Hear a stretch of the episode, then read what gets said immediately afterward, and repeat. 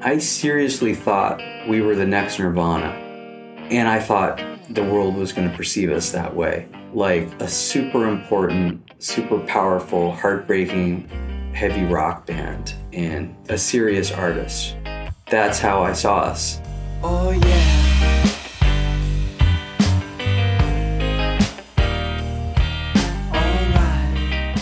Weezer's self titled debut, aka the Blue Album, is one of the most enduring artifacts of the alt rock age. It's won teenage hearts in generation after generation.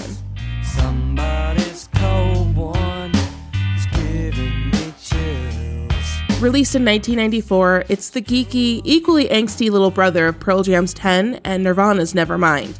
Somehow both more sincere and more ironic than its predecessors and in some ways, bolder in its disregard for the old rules of rock. To some suspicious music fans at the time, it seemed like Weezer emerged out of nowhere, popping up fully formed with a major label debut. One of the guys from the band Urge Overkill once asked Weezer guitarist Brian Bell if they had been put together like the Monkees. In a way, Weezer did come out of nowhere.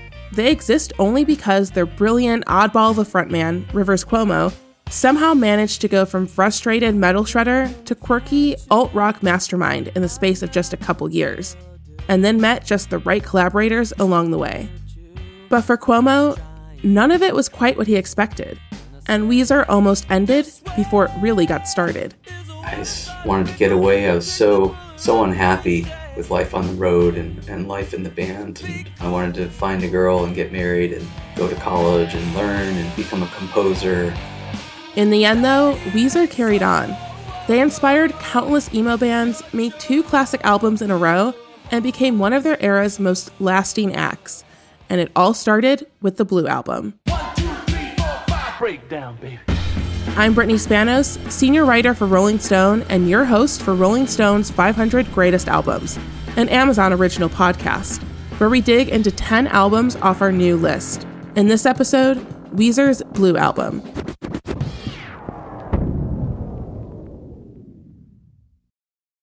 Hey, Prime members, you can listen to Rolling Stone's 500 Greatest Albums ad free on Amazon Music. Download the app today.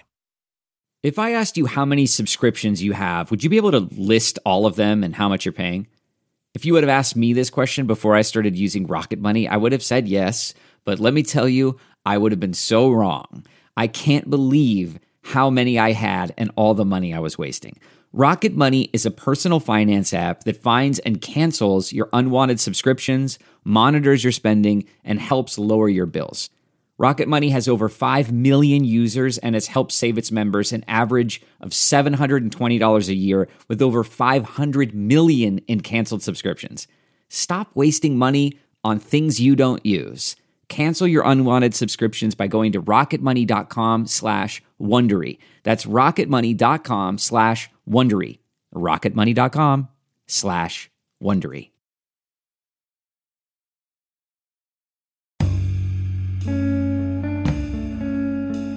Rolling Stone senior writer Brian Hiatt has interviewed Weezer numerous times in the past, including in 2019 when he wrote an in depth feature on the band's origin for the 25th anniversary of the Blue Album. Here he is with the full story. To explain how Weezer ended up making their 1994 debut, and how Weezer came to exist at all, we need to start with a high school metal band from suburban Connecticut. They went by the unfortunate name of Avant Garde. They moved to Los Angeles in 1989, ready to make it big in a hair metal scene they had no idea was about to die. Five guys, all crammed into the same filthy studio apartment, sleeping on the floor. Their lead guitarist was Rivers Cuomo, and he had what it took squealy virtuoso licks, majestically poofed up 80s hair. He had zero ambitions of being the frontman. I mean, I I could have I could have seen myself as like the uh, uh, somebody in the NBA as easily as being a lead singer in a metal band. It's just like unthinkable.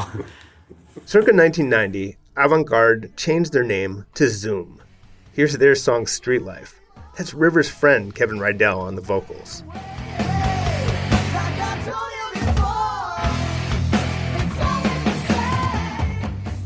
Zoom soon started to fizzle out. At the same time, Rivers got some bad news from the Musicians Institute, the trade school for guitar shredders he was supposed to be attending. Here's what it was like at the Musicians Institute from a 1986 promo. Here, GIT's new rock sensation, Paul Gilbert, shows one of his licks to student Janie Thorson. The pattern that I use within that scale first goes up four scale notes, starting on the root, and back down to the root. So you go one, two, three, four, and back down. Try that.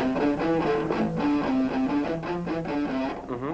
And then up six. Rivers had always been a gifted and disciplined student, but he was overwhelmed by the excitement of Hollywood, and he just couldn't focus on learning more guitar skills. Here's how Rivers describes it. It seemed kind of, I guess, superfluous because now I'm like in Hollywood and here's all the clubs and here are the record companies and let's just make a stack of a thousand flyers and go out there and do this.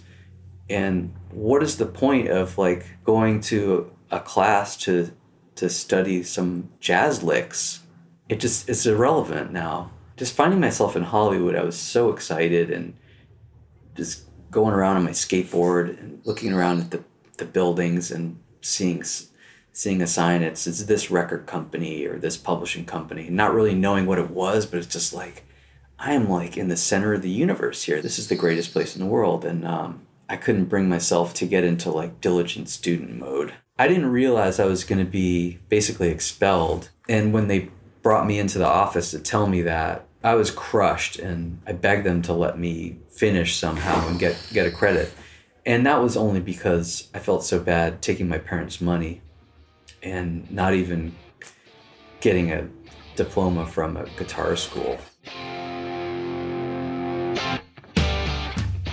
Rivers, by the way, may be the only person on earth to flunk out of Musicians Institute and later end up graduating from Harvard.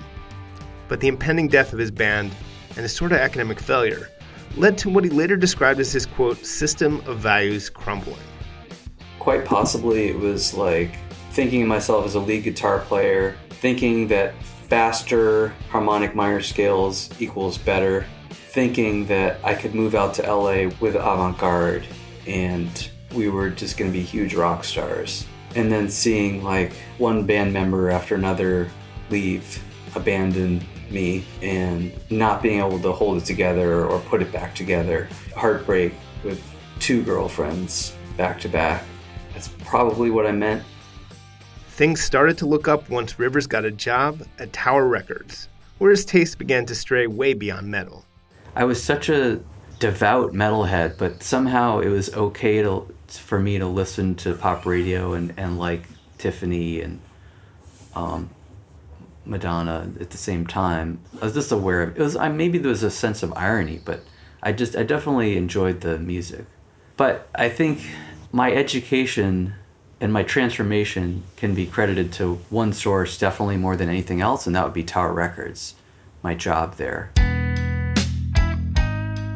Because that was eight hours a day of listening to like really good music from all different genres and time periods and being schooled by the senior people there. At first, I was like, just could not get into any of it. It all sounded like garbage to me. Velvet Underground or Pet Sounds was re- reissued around that time. 13th Floor Elevators, Pixies, uh, Sonic Youth. It all sounded like noise. Like, how could it, like, none of this is melodic or catchy. And, but over the course of the year and a half that I worked there, I came to love it all. One band changed everything for him.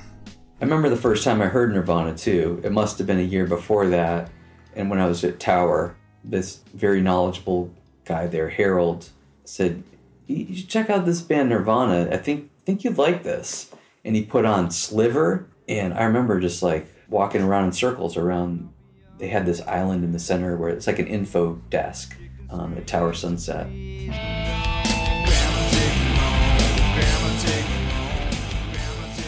And I just just listening to it, like walking around, putting away CDs, walking around. It's like, oh my god, this is this is so beautiful to me and it's I identify with it so much. And that was really the song. In a way that's my teen spirit. I think for a lot of people Teen Spirit is the song that changed the course of their musical life. And for me it was Sliver and hearing hearing him sing about mom and dad and grandpa Joe and like these like personal family issues and in a really heartbreaking kind of innocent childlike way over these straightforward chords in a major key um, but then the distortion kicks in and he starts screaming. Shit that's what i want to do. Nirvana even influenced his look. Original Weezer guitarist Jason Cropper told me the In Bloom video, where Kurt Cobain wears thick glasses, helped Cuomo feel comfortable in his own eyewear. At Tower Records, Cuomo met a punk rock dude named Pat Finn, who connected him with a drummer. Patrick Wilson was an endearing, goofy fan of They Might Be Giants and Van Halen, and he had serious drum skills. Cuomo moved in with Wilson and his friend Matt Sharp, an arty, brainy dude with gothy, Anglophile tastes and a weird dyed rat tail. Sharp had his own musical projects, but at that point he was just a roommate with a remarkably lucrative day job telemarketing upscale dog shampoo. Cuomo and Wilson started a band called Fuzz, enlisting a young woman named Scottie Chapman on bass. Cuomo's first songwriting efforts included The Answer Man, which sounds like a grungier Jane's Addiction. Cuomo is obviously trying to sing like Perry Farrell. It's solid though. You could imagine this band getting signed.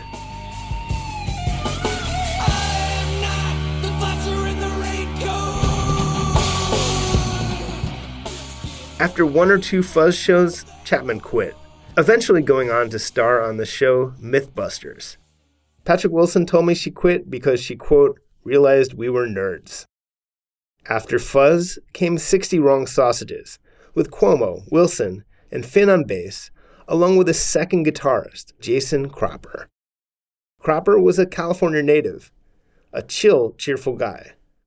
Cuomo wasn't the focus of 60 Wrong Sausages. It was more of a collective, and it didn't last long. After so many failed bands, Cuomo decided he would write 50 songs in a row before allowing himself to form another one, or even play live again.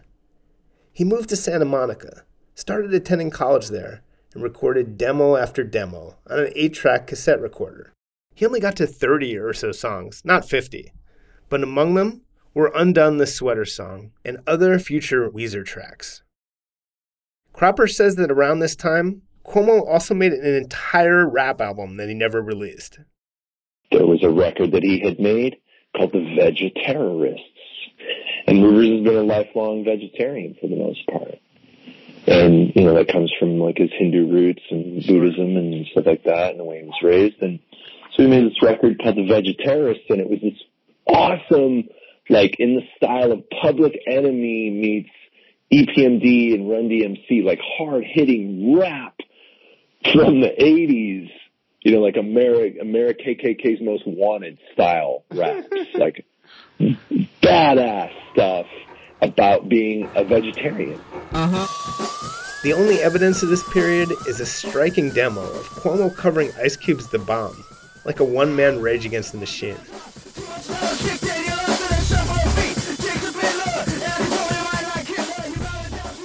Matt Sharp had moved to the Bay Area and was going on these aimless, weeks long Amtrak rides. On one of those trips, he listened to a tape of Cuomo's new songs that Wilson slipped him. When he heard Sweater Song, and the breakup lament, the world has turned and left me here, everything changed. Cuomo was profoundly affected by Sharp's enthusiasm. I think Matt called me and said, You're a genius. And this is going to happen. I'm going to move down there. I'm to be your bass player. We're to we're to be a band and this is to happen. Feeling Matt's reaction to the tape was like the greatest boost of confidence I'd ever felt in my life. It confirmed all my greatest hopes for myself. He was just like this big brother to me, and it's knowing that that he felt so strongly about the songs was was like all the confidence I needed.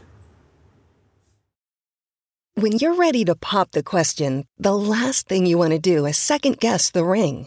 At Bluenile.com, you can design a one of a kind ring with the ease and convenience of shopping online.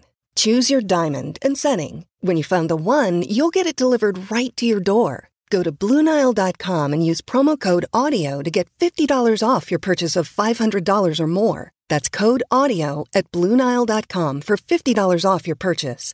Bluenile.com code AUDIO. Ryan Reynolds here from Mint Mobile. With the price of just about everything going up during inflation, we thought we'd bring our prices down. So to help us, we brought in a reverse auctioneer, which is apparently a thing. Mint Mobile unlimited premium wireless. Ready to get 30, 30, bit to get 30, bit to get 20, 20, 20, bit to get 20, 20, bit to get 15, 15, 15, 15 just 15 bucks a month. So, Give it a try at mintmobile.com slash switch. $45 upfront for 3 months plus taxes and fees. Promo rate for new customers for limited time. Unlimited more than 40 gigabytes per month slows. Full terms at mintmobile.com.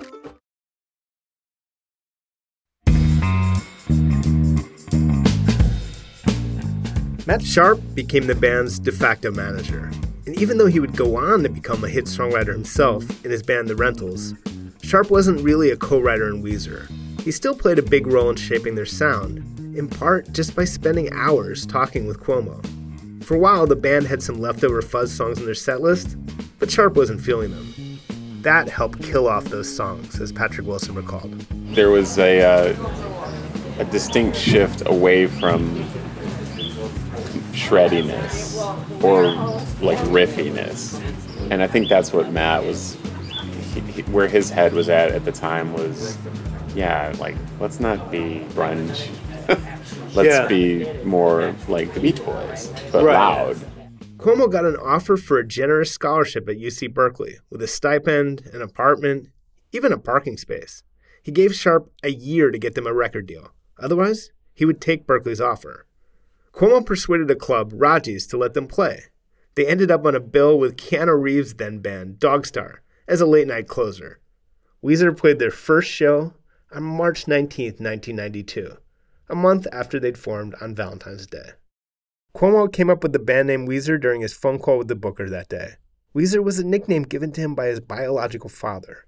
His dad wasn't in his life much after his parents divorced when he was four years old or so, and Cuomo had strong, unresolved feelings about it all. I remember getting letters from my dad, and it was always it was always be to Weezer, and, and there there wasn't a, he didn't use an H. Yeah, it was definitely a very emotional name for me, and uh, I don't think for anyone else, but for for the other guys in the band, it's just a weird word. Like, why are we called that? But it even ties back to what I was saying about Sliver. It's just this this feeling of being this this helpless little kid that's abandoned or neglected. It was definitely the right name from my perspective. That night, Weezer played a club that had been packed with fans there to see Reeves, a heartthrob, then and now. Every girl, every pretty girl in Hollywood is there, and we're looking at each other like, "Oh my God, this is so rad!" Like, "Oh wow, he's a movie star," and blah blah blah. And he played for a long time, so they played and played and played and played, and finally they're done, and everyone left. All the pretty girls went away, and it was our turn to play, and we just left it all on stage as best we could. Weezer spent a good chunk of 1992 playing shows to mostly empty clubs, with the same group of five or so friends always cheering them on. Sharp started asking them not to come on the grounds that they were bumming him out. The increasingly hive minded Sharp and Cuomo were sharing an apartment, and Wilson and Cropper were not invited to join them. Wilson was, by his own description, a slob and annoying. He ended up living in a garage with no running water. Weezer recorded a demo that included a version of the confessional Say It Ain't So, with lyrics about Cuomo's stepdad that made its John Frusciante influence a lot more obvious than the one they'd later lay down in the studio. Somebody's honey is crawling my icebox. Somebody's The demo made it to Todd Sullivan, an A&R guy at Geffen, which became the one major label to show interest in Weezer. Sullivan had some trouble getting them at first, comparing their demo to the Ramones and the Descendents as well as the Pixies, and coming away from their live show wondering if they were British. Weezer signed to Geffen for a modest deal, and Sharp and Cuomo had every intention of producing an album themselves. Sullivan convinced them otherwise. Cuomo had been listening to the Cars' greatest hits and became excited at the idea that the band's leader, Ric Ocasek, would produce the album. Ocasek liked what he heard.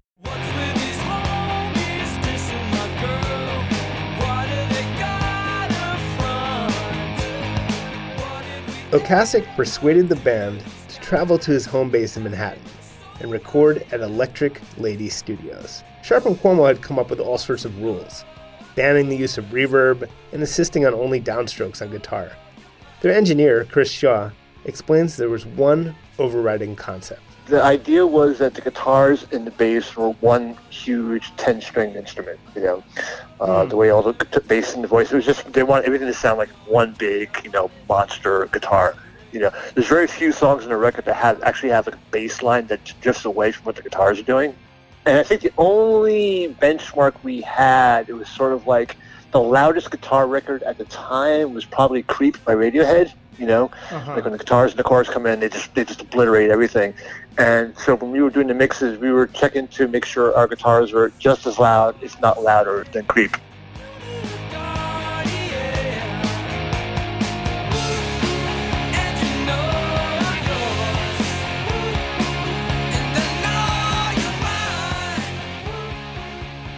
Cuomo had written a song called Buddy Holly, using a friend's Korg keyboard to add 80s inspired synth parts. In his mind, it was intended for the band's second album, which would be more keyboard oriented and new wave influenced.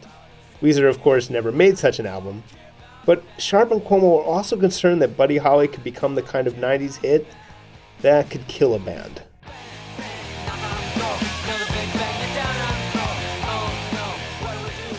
Here's drummer Patrick Wilson again.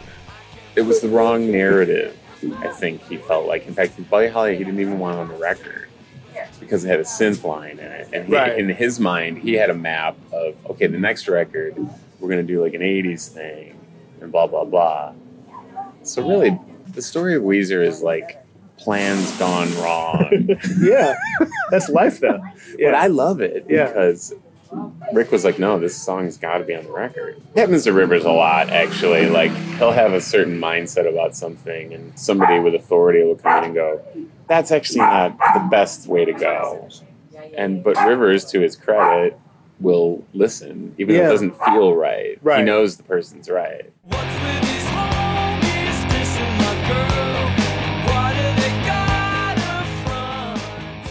Buddy Holly, I believe, is written about this lovely Korean lady. Funny to think of her as a lady. I don't Yeah. think she was that much older than us, but she seemed like an old lady. And I think I don't recall anyone ever giving her a hard time, but it might have looked like that to Rivers because Yeah. we would fucking go over to her house. And now I remember. Yeah. She had a piano, so Rivers was all about vocal rehearsal because he's like, I want this to sound good. Right. And we would go over there, sing incredibly poorly, all of us. Yeah. But it was her piano. So maybe one day we said something offhanded and he he wrote about it. I don't know. my a friend of mine at at the SMC lent me a, a keyboard, and I, I wrote a couple songs that, that featured that synth sound very heavily. And yeah, I got this idea like, okay, this first record is going to be, you know, the color is going to be the acoustic guitar and the harmonica, and then the next record is going to be all synth and new wave, and that's why the first songs on Pinkerton have synth, but then after that, none of the songs on Pinkerton do Mm. because I'd given up on the synth idea.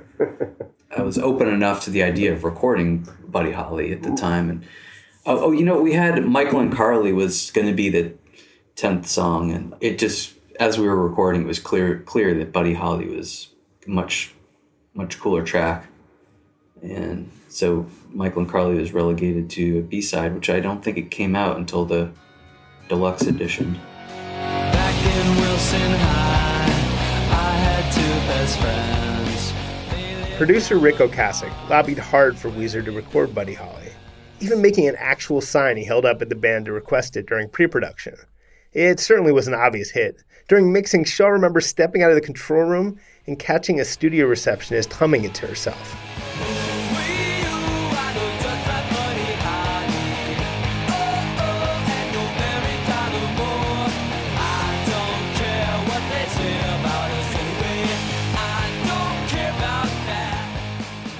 Just before they finished recording, Weezer fired Cropper, and Cuomo replaced all of his guitar parts. Cropper is still convinced he was canned mostly because of his relationship with his then girlfriend, now his former wife, who was unpopular with the bandmates. She was pregnant with the first child, and defying Cuomo's no girlfriends while we're recording rule, she flew to New York to visit Cropper. He also thinks Sharp had it out for him. Maybe was jealous that he'd written the guitar intro to My Name is Jonas. Sharp gently says none of that is true. Instead, Sharp says a series of tiny infractions led him to believe that the band's overall chemistry was at risk. Cuomo felt if they were going to make a change, it had to be before they finished the first album and shot the album cover.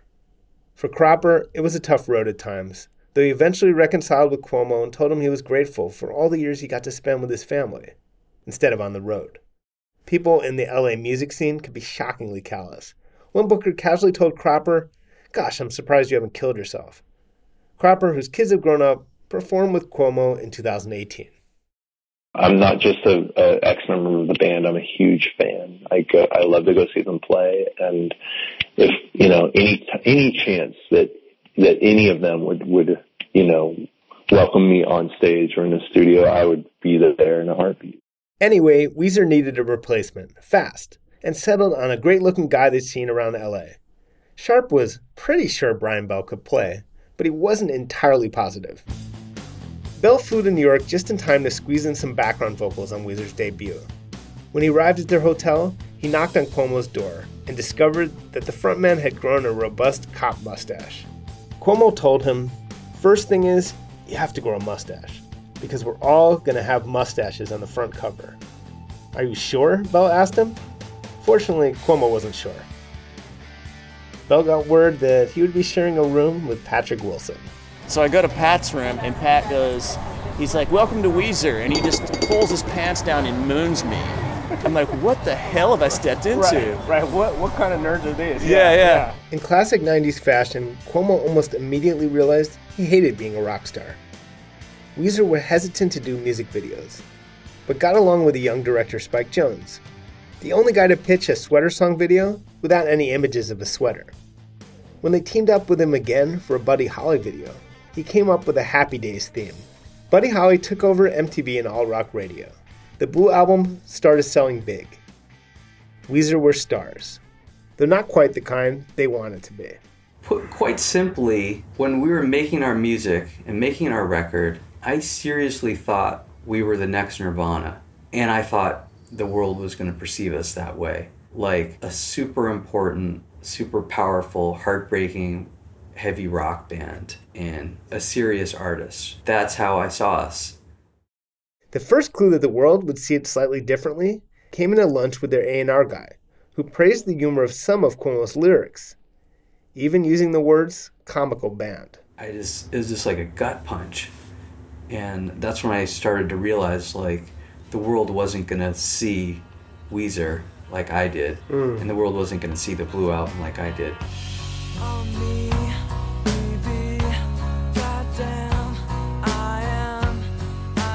Sweater Song, in particular, was misunderstood.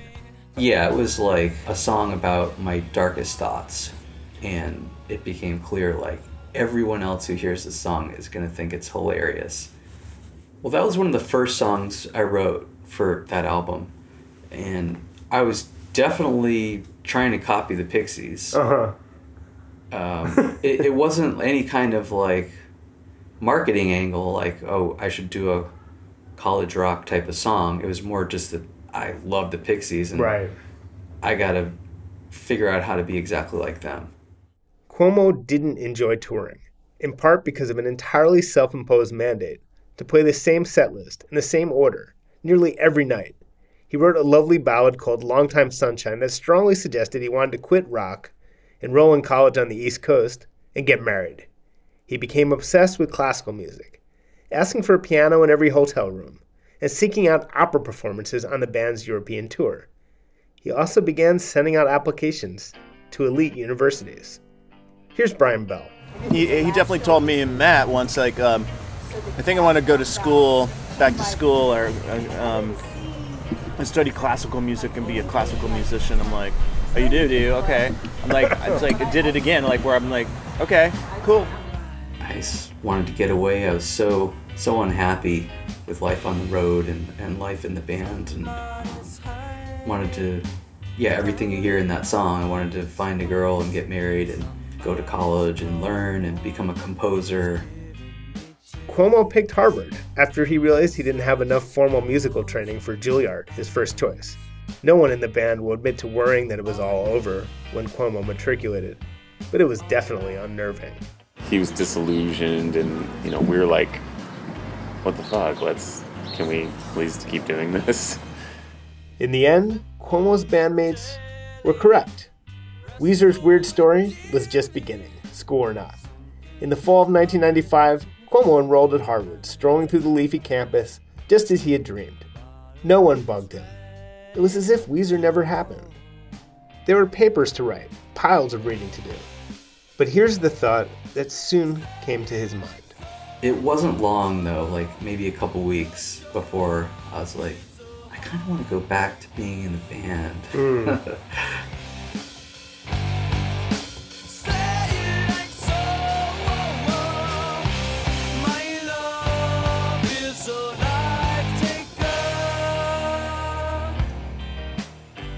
Blue album landed at number 294 on Rolling Stone's 500 Greatest Albums list. I'm Brittany Spanos. This has been Rolling Stone's 500 Greatest Albums, an Amazon original podcast. Executive producers are Christian Hoard, Hank Shteamer, Gus Wenner, and myself. This episode was produced by Brian Hiatt. Mixing by Marquise Neal. Our senior producer is Michelle Lands. Additional production help by Mary Dew. Bridget Shelsey is our production manager. Peter Miller is our music supervisor. Fact checking by Jonathan Bernstein. Supervising executives for Amazon Music are Nathan Brackett, Morgan Jones, Steph Walkneen, and Lauren D. And for Rolling Stone, Jason Fine. Listen to Rolling Stone's 500 Greatest Albums every Tuesday and hear it first on Amazon Music.